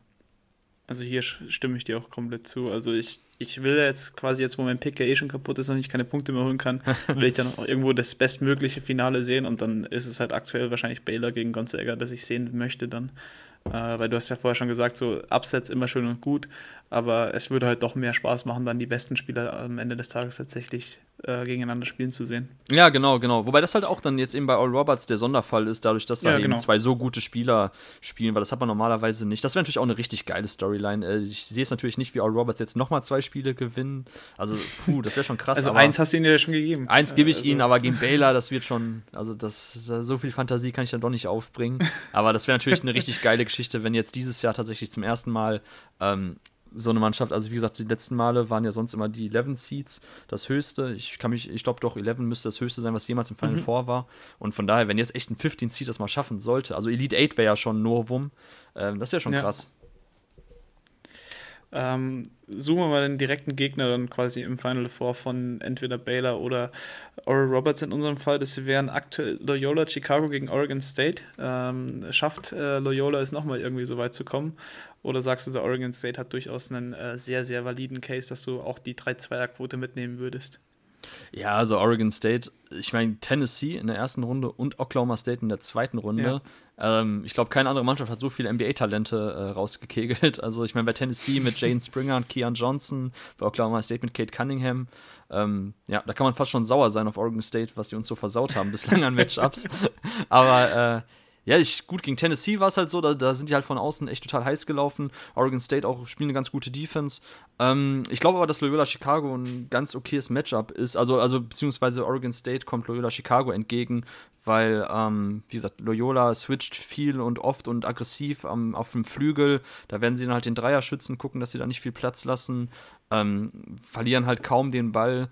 Äh, ja, ich würde schon Loyola Chicago sehen. Ist ein spannendes Duell. Man muss natürlich gucken, dass man sich jetzt irgendwo für jedes Duell noch ein bisschen so den eigenen Reiz raussucht. Ich möchte da gar nicht jetzt ähm, das schöner reden, als es ist. Natürlich bei Loyola Chicago und Oregon State. Äh, das wäre schon für den neutralen Beobachter spannender gewesen, hätten wir Illinois und Oklahoma State gesehen. Ja, Aber ich glaube, dass. ich auch reingetippt hatte. Ja, ja. Äh, es, es, hat auch Sinn gemacht, sagen wir mal so. Aber ich, ich glaube, dass zumindest könnte es ein spannendes Spiel werden, ein enges Spiel. Und das ja. wäre dann doch nochmal ganz nett. Aber ich würde Loyola weiter tippen. Äh, bin ich auch irgendwie, auch weil ich den Namen cooler finde ähm, und die Storyline äh, nochmal irgendwie Final vor. Ich habe bisher von den Teams, die wir jetzt durchtippen, gerade nur Villanova bisher auch wirklich ins Ding getippt bekommen, ins ähm, Sweet 16. Also, Ge äh, Baylor, hat Baylor hattest du raus gegen UNC. In North Carolina. Ja, ja, okay. Ähm, dann hatte ich Colgate wegen dir, äh, Ohio State, äh, for obvious reasons, Illinois, Oklahoma State und jetzt habe ich aber eine Paarung perfekt getippt: Syracuse gegen Houston. Syracuse und äh, für meinen Bracket müsste Houston weiterkommen, aber ich glaube, ich würde fast zu Syracuse tendieren. Ja, ich glaube auch. Ich glaube auch, dass ähm, ja, ich glaube, dass es für Syracuse ein ganz gutes Matchup ist. Ja. Ja. Äh, sollen wir erst noch den oberen Turnierbaum auch noch mitmachen oder das äh, leichter ist, der Übersicht halber jetzt hier schon mal ins Elite vor ähm, die, die zwei Teams dann bringen, die dann jetzt noch gegeneinander spielen? Also, also wir haben jetzt gerade Baylor gegen Oral Roberts bei uns und Loyola Chicago gegen äh, Syracuse. Ja, du bist der Podcast-Host, das ist deine Show. Äh, mach ja, weiter. Gut, dann, dann machen wir gleich mal bis zum e-, Elite vor. Also Fein Baylor vor, gegen ja. Oral Roberts, ähm, ja, das Baylor. Märchen endet wahrscheinlich. Ja, ja, ja. also das Baylor schon auch ähm, mit Jared Butler, ähm, auch ein sehr, sehr interessanter Spieler aus NBA-Perspektive, sollte man sich anschauen. Davion Mitchell auch, also die beiden Guards. Ähm, Baylor generell die beste ähm, Dreierquote der ganzen NCAA. Ähm, also die können auch ein bisschen so die Firepower von All Roberts matchen und davon ab ähm, auch die Verteidigungsarbeit. Also wenn Davion Mitchell 1 gegen 1 ähm, gegen Max A-Smith spielt, der wird ihm schon die Ketten anlegen können. Dazu hat man auch so viele variable Verteidiger ähm, bei Baylor, die auch viel switchen können, die auch das Pick and Pop, das ist ja eben bislang das schmutzige Geheimnis gewesen von Oral Roberts, dass man eben, wenn man Pick and Roll ja. hat oder generell, wenn halt Kevin O'Banner einen Block stellt, wie verteidigt man das, wenn halt beide Spieler so unfassbar gute Dreierschützen sind? Und wenn du da halt switchen kannst, ohne was abzugeben, und das kann Baylor und Arkansas vielleicht auch, ähm, deshalb, aber gerade Baylor, so das, das da, da sehe ich nicht mehr viele Möglichkeiten für All Roberts. Also von daher, spätestens ja. da wird dann das Märchen enden. äh, weil du gerade äh, Max angesprochen hast, gibt es nicht einen MAX, den sie jetzt nur noch MAX callen, weil keiner Nachnamen aussprechen kann im Tournament? Ja, das, das ist der, das macht ja gar keinen Sinn. Also Max A. Ah, Smith, genau. der wird ja, also ich buchstabiere kurz den Nachnamen, A, B, M, A, S. Ich dachte auch immer, der heißt ganz normal Ape Mess. So, dann. Ja, genau. Ja, ja, das ist der, das ist der. Ich hatte den, also ich, ich war auch mit seiner Arbeit schon vertraut, weil ich halt ähm, für die Five zuletzt einen Artikel geschrieben habe über die deutschen College-Jungs und äh, Sam Griesel, der ja auch U-Nationalmannschaft gespielt hat, der spielt in derselben Conference wie Oral Roberts und mhm. in, in, der, in der äh, Summit Conference. Und dadurch hatte ich halt, weil ich mir dann auch äh, Sam Griesel gescoutet habe und als ich mit ihm gesprochen habe, so, haben wir auch ein bisschen über ihre Conference geredet und da wusste ich halt schon so, ich habe ihn ja auch dann gesehen, so dass Max Ape Mess, den ich immer damals dachte, dass der, ja. ähm, dass der, der halt schon echt gut ist so und dann hatte Sam Griesel im Interview zu mir dann immer, ja, ja, irgendwie so, äh, Conference, yeah, I'm, I'm looking for the championship, but it's, it's a really tough job against Max A. Smith. Und ich so, hä, A. Smith? Von wem redet der jetzt gerade? Und dann habe ich genau, das hatte ich mich. Ja, das war, ich, ich, ich habe keine ich, Ahnung. Ich habe keine Ahnung, warum der A-Smith ausgesprochen wird. Ich kann es mir nicht Ich hatte es nämlich auch nicht gerade am Schirm, dass, dass der Max A-Smith ausgesprochen wird, sondern ich hatte nur noch so im Kopf, so, okay, der hat einen ganz komischen Nachnamen und irgendwie schon Leute wie, wie, ähm, wie Chuck und sowas haben halt einfach schon gesagt, so, okay, den kann man irgendwie nicht aussprechen und deshalb heißt er einfach nur MAX und jetzt habe ich gedacht, ist es der oder. Ja, ja, das ist der, das ist der. Ja. Ich habe ich, ich, ich hab mich, hab mich auch noch nicht schlau gemacht, woran das liegt, also warum der so ausgesprochen wird. Ähm, ich habe keine Ahnung, aber ja, da, genau das ist es. Also, ne, Max ja. Ape Mess geschrieben, aber A. Smith ausgesprochen. Wow. Why? Also, ähm, Oral Roberts mit Max A. Smith endet dann das Märchen. Ähm, dafür geht eins auf jeden Fall weiter: Syracuse oder Loyola Chicago. Ähm, die Geschichten können sich ja nur wiederholen, also 2016 und 2018 eben. Ähm, wer kommt dieses Mal ins Final vor? Mm. Ah, schwierig, ey, schwierig, schwierig, schwierig.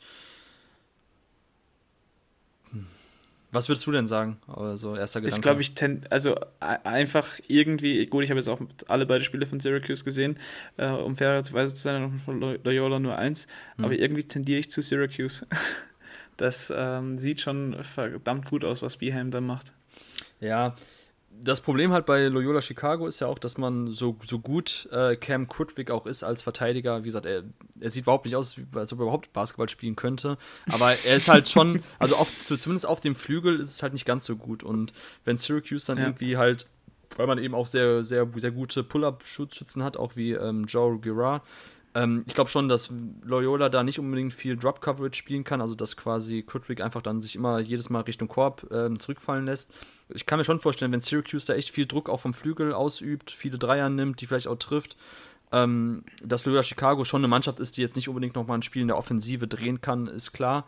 Von daher ist halt auch immer gefährlich dann, wenn solche Mannschaften wie Syracuse, die potenziell von draußen heiß laufen können, sich schon einen gewissen Vorsprung erarbeiten. Ja. Ähm, ja, schwierig, schwierig. Ich würde vielleicht tatsächlich gar nicht mal so schlecht finden, wenn wir jetzt einfach mal Syracuse durchtippen. Okay, also gut, wir haben dann äh, jetzt erstmal hier Baylor und Syracuse durchgetippt und gehen dann mal so in die East und West Division.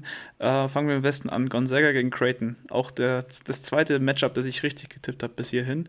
Äh, aber ich glaube, Gonzaga, also ich weiß nicht, ob viel für Creighton spricht, aber Gonzaga ist halt einfach. Können die auch noch eine perfekte Season schaffen oder war das Baylor? Nee, das, das ist Gonzaga mit der perfekten Season. Ja, okay. Genau, die haben also. noch kein Spiel verloren. Äh, die sahen auch bislang sehr, sehr gut aus. Die haben halt kurzzeitig gegen Oklahoma jetzt in der letzten Runde ähm, ein bisschen gestruggelt, aber an und für sich äh, jetzt das ist schon, das ist schon echt die talentierteste Mannschaft, muss man sagen. Ne? Also je nachdem, wo, bei welchen Mockdrafts man nachschaut, haben die ja auch bis zu vier NBA-Spieler, vielleicht auch fünf. Ähm, ja. das, ist schon, das ist schon brutal. Ähm, klar, Jalen Sachs, dazu Joel Ayayi, den ich noch total gut finde, den französischen Off-Guard. Ähm, Anton Watson finde ich auch richtig, richtig gut. Der ist jetzt ähm, ja auch ein bisschen ähm, hinten raus, äh, hinten rüber gefallen, im Gegensatz zu den anderen Spielern, was so seine NBA-Chancen betrifft, ähm, weil er einfach auch so ein bisschen so der, dieser Glue-Guy ist auf den großen Positionen. Ähm, mhm. Corey Kispert natürlich, so der vielleicht beste Dreierschütze ähm, oder beste Shooter, den wir in dieser Draft haben. Ähm, Drew Timmy, einfach ein herausragender Low-Post-Spieler auf dem College-Niveau. NBA-Chancen sehe ich bei ihm ein bisschen schwieriger, weil er, glaube ich, nicht so wirklich das Pick-and-Roll verteidigen kann. Also da hat er jetzt schon aktuell Probleme. Ähm, deshalb nicht unbedingt, aber auf dem College-Niveau ist Gonzaga halt so, so gut. Bei Creighton kann ich halt nur jedem empfehlen, Markus Zagarowski, ähm, sehr, sehr guter Aufbauspieler, ja. ähm, der halt auch den Dreier nehmen kann, richtig, richtig gute Handles hat. Ähm, also sehr schnelle Crossover-Moves, Hesitation-Moves und ähm, dem macht schon Spaß zuzuschauen. Für mich aktuell auch, der war schon auch letztes Jahr so ein bisschen auf dem NBA-Radar, ist aktuell Junior, also seinem dritten College-Jahr. Und wenn er jetzt rausgeht, ist er für mich vielleicht auch so ein bisschen so ein kleiner Sleeper-Pick von jemandem, so der so Peyton Pritchard-like, so Ende erste, Anfang zweite Runde gehandelt wird, aber dann echt eine gute NBA-Karriere haben könnte. Ähm, also wie gesagt, Markus mhm. Zagorowski sollte man sich anschauen, aber an für sich auch wenn Creighton ein paar ganz gute Dreierschützen hat, ähm, Bishop noch ein echt guter Frontcourt-Spieler ist. Also das, da müsste Creighton schon wirklich komplett heiß laufen von außen. Selbst das kann Gonzaga kontern. Also ich glaube nur eine Mannschaft, ich weiß gerade nicht welche, ich glaube Gonzaga die zweitmeisten Punkte pro Spiel. Ähm, ich glaube, diese war nicht einmal unter 70 Punkte in dieser Saison bei einem, bei einem Spiel. Nee. Also das, das wird schon echt schwierig, das irgendwie offensiv zu kontern. Also da können wir Gonzaga, glaube ich, guten Gewissens erstmal ins Elite A tippen in der Partie.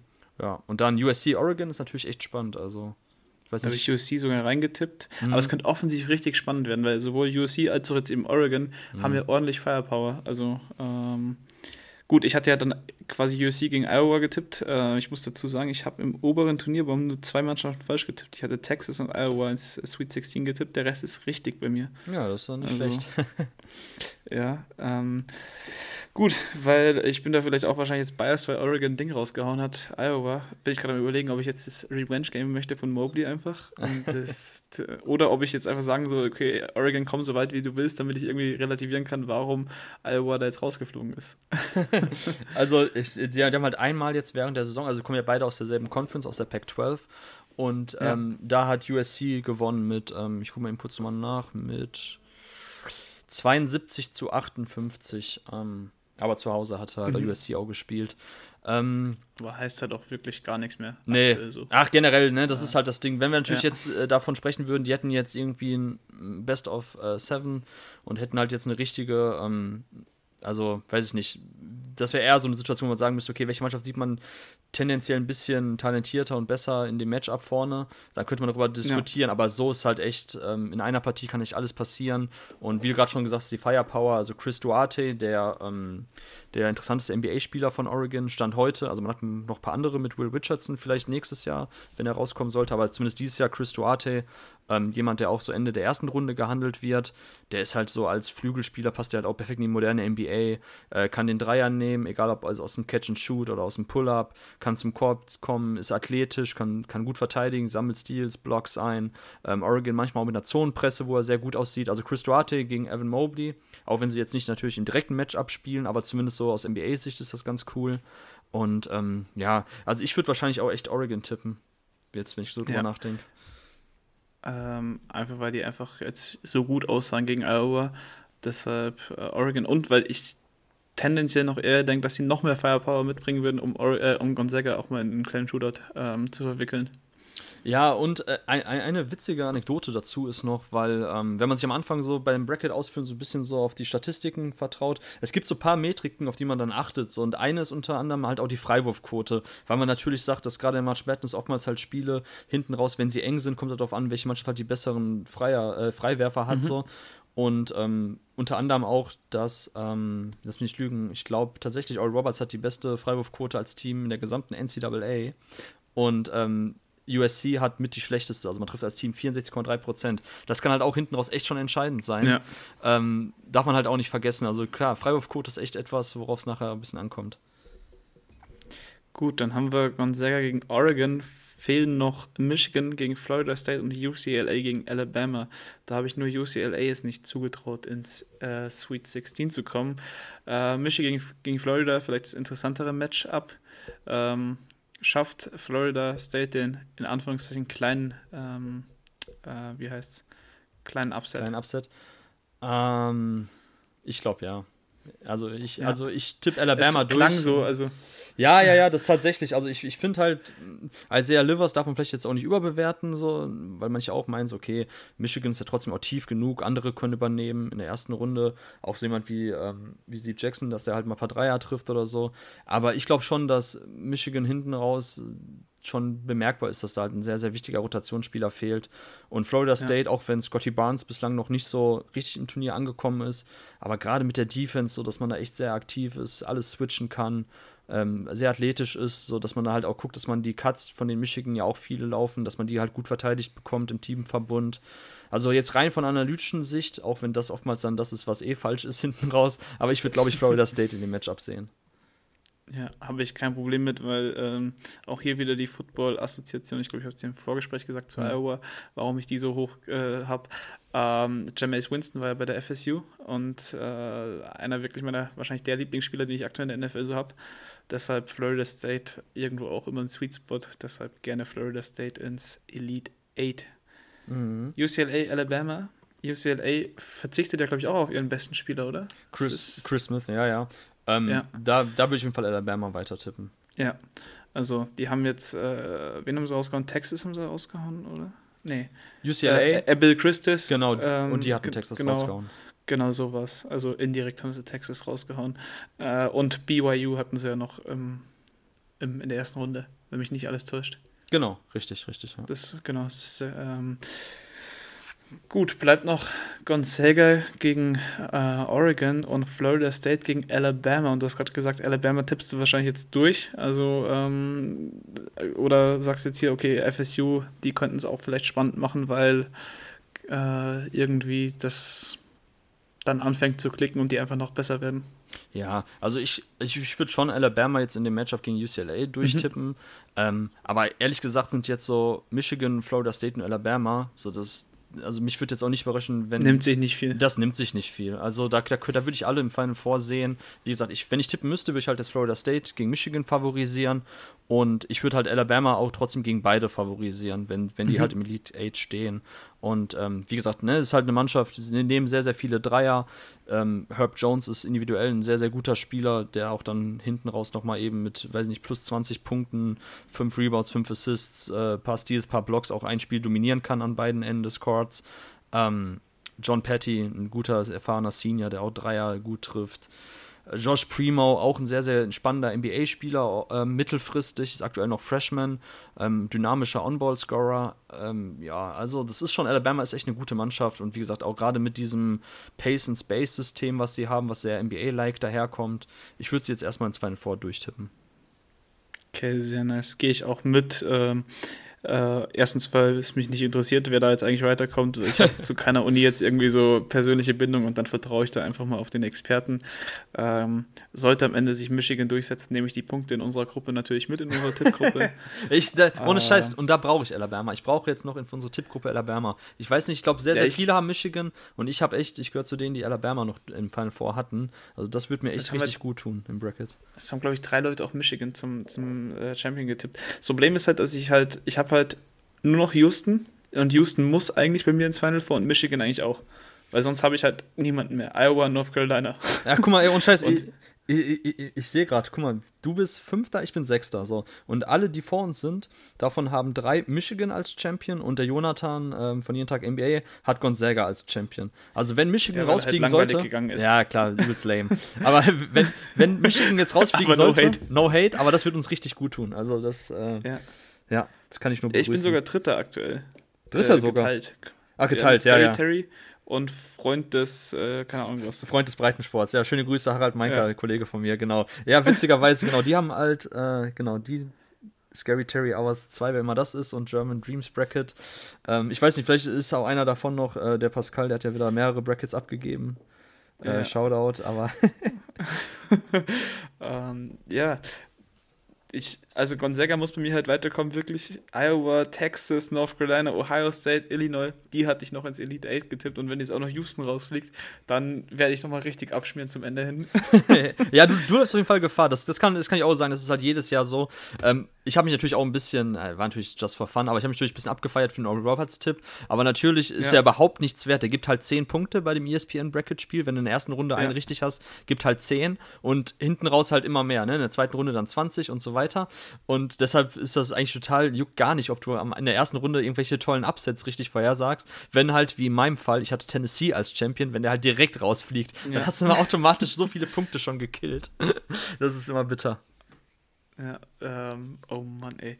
Also wir haben jetzt äh, Gon, äh, nee, warte, wir haben jetzt Alabama durchgetippt, damit du noch mal ein paar Punkte bekommst. Ähm, und oben haben wir jetzt Gonzaga gegen Oregon. Und ich glaube, da müssen wir auch wieder langweilig gehen und sagen, Iowa ist ja nicht mehr dabei, deshalb Gonzaga. Ja, genau. Also da müssen wir leider wirklich langweilig sein. Ähm, ich würde auf jeden Fall Gonzaga über Alabama sehen. Ja, aber Alabama kann auch eine Mannschaft sein, eben aufgrund auch dessen, dass die halt auch ein bisschen, bisschen diese Scoring Power von, ähm, von Gonzaga mitgehen können. Gonzaga auch eine Mannschaft, die übelst aufs Tempo drückt und da auch versucht, mhm. nach jedem Defensiv-Rebound ähm, sofort die Transition Offense reinzugehen, Korb zu attackieren. Alabama kann halt auch an echt an einem guten Tag so viel von draußen treffen, dass Gonzaga da gar nicht irgendwie in ihre Transition Offense reinkommt. Ja. Also das würde sich schon mir irgendwie erschließen, wenn es da eine Möglichkeit für Alabama gibt, auch den Upset dann zu schaffen im Final Four. Aber es aktuell spricht halt sehr, sehr viel für Gonzaga. Ja.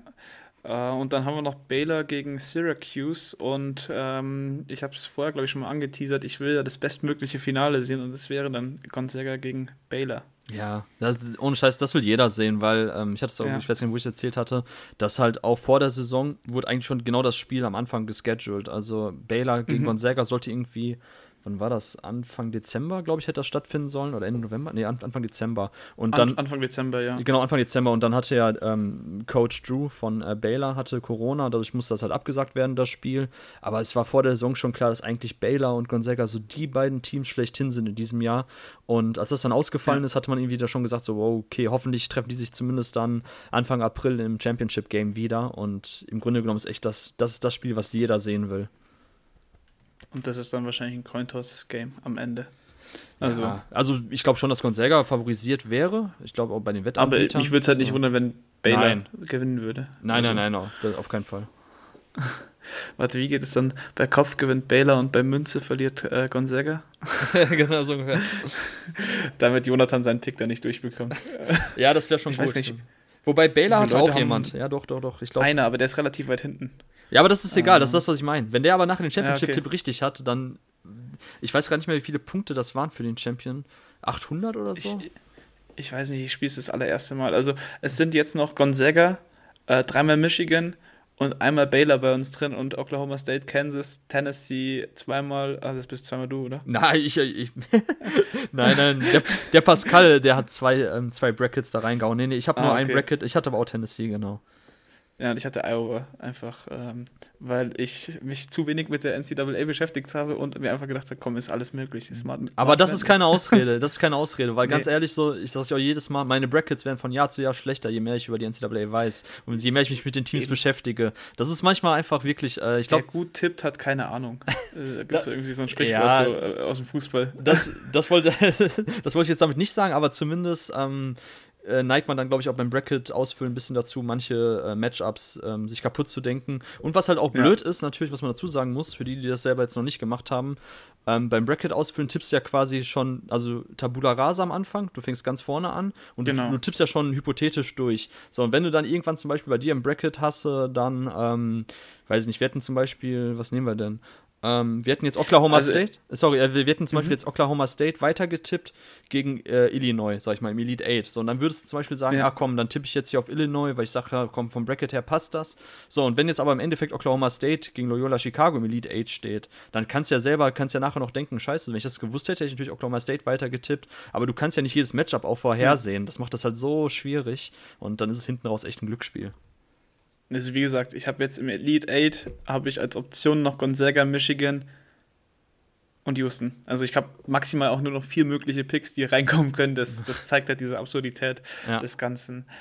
Ah, ich sehe gerade, wir sind relativ weit zeitlich vorangeschritten. Also ich dachte eigentlich so, okay, dreiviertel Stunde schaffen wir hier locker und jetzt sind wir hier bei eine Minute, eine Stunde 15 fast schon. Ähm, es hat mir sehr, sehr viel Spaß gemacht, einfach mal zuzuhören, wie äh, viel Ahnung du von dieser ganzen Materie hast. Also äh, ich glaube, den meisten Zuhörern geht es auch so, du hast ja Namen gedroppt, die 90 Prozent von uns noch nicht mehr gehört haben, in äh, irgendeinem Ansatz. Äh, dann tut es mir leid, weil das, ähm, das, das, das, nee, das, das versuche ich einfach, also. ja, aber, aber das versuche ich halt auch, ich meine, machen wir uns nichts vor, also College-Basketball ist jetzt nicht so das große Ding in Deutschland und oftmals sind es dann halt während der March Madness, klar, das ist da guckt man gerne hin, ja. aber dann ist halt, dann wird man schon echt oftmals überschlagen von den ganzen College-Namen und von den Spielern ja. und ähm, da versuche ich eigentlich auch immer dann, äh, auch bei den anderen Pods, wo ich zu Gast war, eigentlich das alles immer so ein bisschen so runterzudämpfen, dass ich zumindest auch immer noch so die entscheidenden Stats dazu sage und nicht zu viele Namen einfach wild umherwerfen. Ja, aber die, aber die meisten Namen hat man ja jetzt, also viele von uns haben ja auch schon Spiele gesehen, deshalb hat man dann irgendwie auch jetzt so einen Bezugspunkt, wenn man jetzt, keine Ahnung, wir haben jetzt auch meistgehend nur über die aktuellen Spiele noch geredet, die jetzt noch kommen werden. Also wenn man jetzt sich am Wochenende hinhockt und dann davor den Pod gehört hat und dann gesagt so, ah ja, Oral Roberts, ah, die haben ja die zwei Dudes, ah, da hat Robin irgendwas gemeint, die können was. Richtig so. bitter, ja, und dann wird es richtig bitter, wenn die beiden echt so eine Off-Night haben und dann irgendwie beide schießen so, weiß nicht, zusammen zwei von 18 von draußen und dann denkt man auch so, oh mein ja. Gott, was hat der Junge da geredet? Ja. Aber das gehört halt auch einfach dazu. Also ja. es hat mega viel Spaß gemacht, auch interessant. Und ähm, ich versuche das Ganze hier so mittlerweile so ein bisschen vielfältiger zu gestalten, anstatt nur jeden Tag irgendwie oder jede Woche einfach nur so sagen, was war jetzt Boxscore technisch in der NBA los. Mhm. Deshalb sehr cool, dass du mitgemacht hast. Ja, ähm, danke für die Einladung. Torben nach wie vor auf Twitter auf, äh, aus. Da kommt äh, regelmäßig guter Stuff, auch Tapes äh, in unregelmäßigen Abständen, glaube ich, zu einzelnen College-Spielern, die immer wieder interessant sind. Ähm, genau, genau, ja. Hast du, du sonst noch irgendwas? Äh, äh, wettet, wettet natürlich auf Oral Roberts, äh, ganz wichtig. ich, ich, es ist alles ohne Gewehr. Also beziehungsweise auch ein guter Hinweis wäre vielleicht, wenn man alles genau andersrum macht, als das, was wir jetzt gesagt haben, ähm, dann könnte man vielleicht auch damit besser fahren. Nee, ansonsten vielen Dank für die Einladung. Hat auf jeden Fall Bock gemacht. Ich unterhalte mich sehr gerne immer ja. über College Basketball und ich hatte auch letztens auf Twitter, ich weiß nicht mehr, das war, habe ich auch, ist mir irgendwie in Timeline gespielt worden gesehen, dass auch einer meinte, so, boah, ich würde mich so gern mehr mit der March Madness beschäftigen. Ähm, sieht richtig cool aus, aber ich habe einfach gar keine Ahnung davon. Ich weiß gar nicht, für wen ich halten soll. da denke ich mir auch so, ey, ganz ehrlich so, witzigerweise hat es genau bei mir genauso angefangen. Ich glaube 2011 oder 12 ja. oder wann das war, halt auch March Madness und dachte ich so, boah, wie geil ist das denn so? Auch wenn das, der basketballerische oder wenn die Qualität mancher Spiele jetzt nicht unbedingt das prickelndste sind, habe ich gedacht, ey, aber das ist ja der Wahnsinn so. Und dann habe ich erstmal, ich wollte mich dann mehr mit College Basketball beschäftigen, um einfach bessere Brackets auszufüllen. Mittlerweile weiß ich, okay, das eine führt nicht zum anderen, da gibt es keine kausalen Zusammenhang. Aber ähm, wenn man trotzdem sich mit den Spielern vorher beschäftigt, so mit den Teams, das macht ja auch ein bisschen auch die NCAA aus, obwohl, ne, klarer Hinweis, die NCAA ist eine einzige Shitshow, wie sie die Studenten ja. behandelt und alles handelt. Ähm, da ist das echt ein bisschen äh, so, ne, der Amerikaner sagt Guilty äh, Pleasure dazu. Aber an für sich, wie gesagt, ich kann es jedem empfehlen, sich damit ein bisschen auseinanderzusetzen. Es macht halt echt Spaß und auch was so das Taktische betrifft, lernt man beim College Basketball schauen sehr, sehr viel, weil man einfach da Safe. vielfältigere Sets sieht und auch Schemes als in der NBA. Ähm, ja, ansonsten, wie gesagt, vielen Dank für die Einladung. Leon hat echt Spaß gemacht ja. und ähm, kleine Empfehlung noch, wer mehr ja. zu NCAA hören möchte und diesen Missständen, die da aktuell, ich glaube, Zero hat einen Opener gemacht am Mittwoch ähm, in seiner aktuellen W, äh, w ja doch WNCAA Coverage. Ähm, hörenswert, sechseinhalb Minuten geht es am Anfang und danach der Pod ist auch noch ganz in Ordnung. Also, wen das interessiert oder so, ähm, einfach mal reinhören. Aber ja, äh, vielen Dank für deine ähm, Ding, für deine fallen die Worte nicht mehr ein. Zeit, Expertise, was möchtest du Zeit, Expertise, alles. Dankeschön. ähm, genau, also jederzeit gerne wieder und dann jedem jetzt viel Spaß beim äh, Sweet 16 und dann auch Elite 8. Das ist jetzt Schlag auf Schlag, bevor dann noch mal eine Woche eigentlich was Pause ist. Genau, ja, super. Dann ja. mach's gut. Gut. Ciao. Ciao, ciao.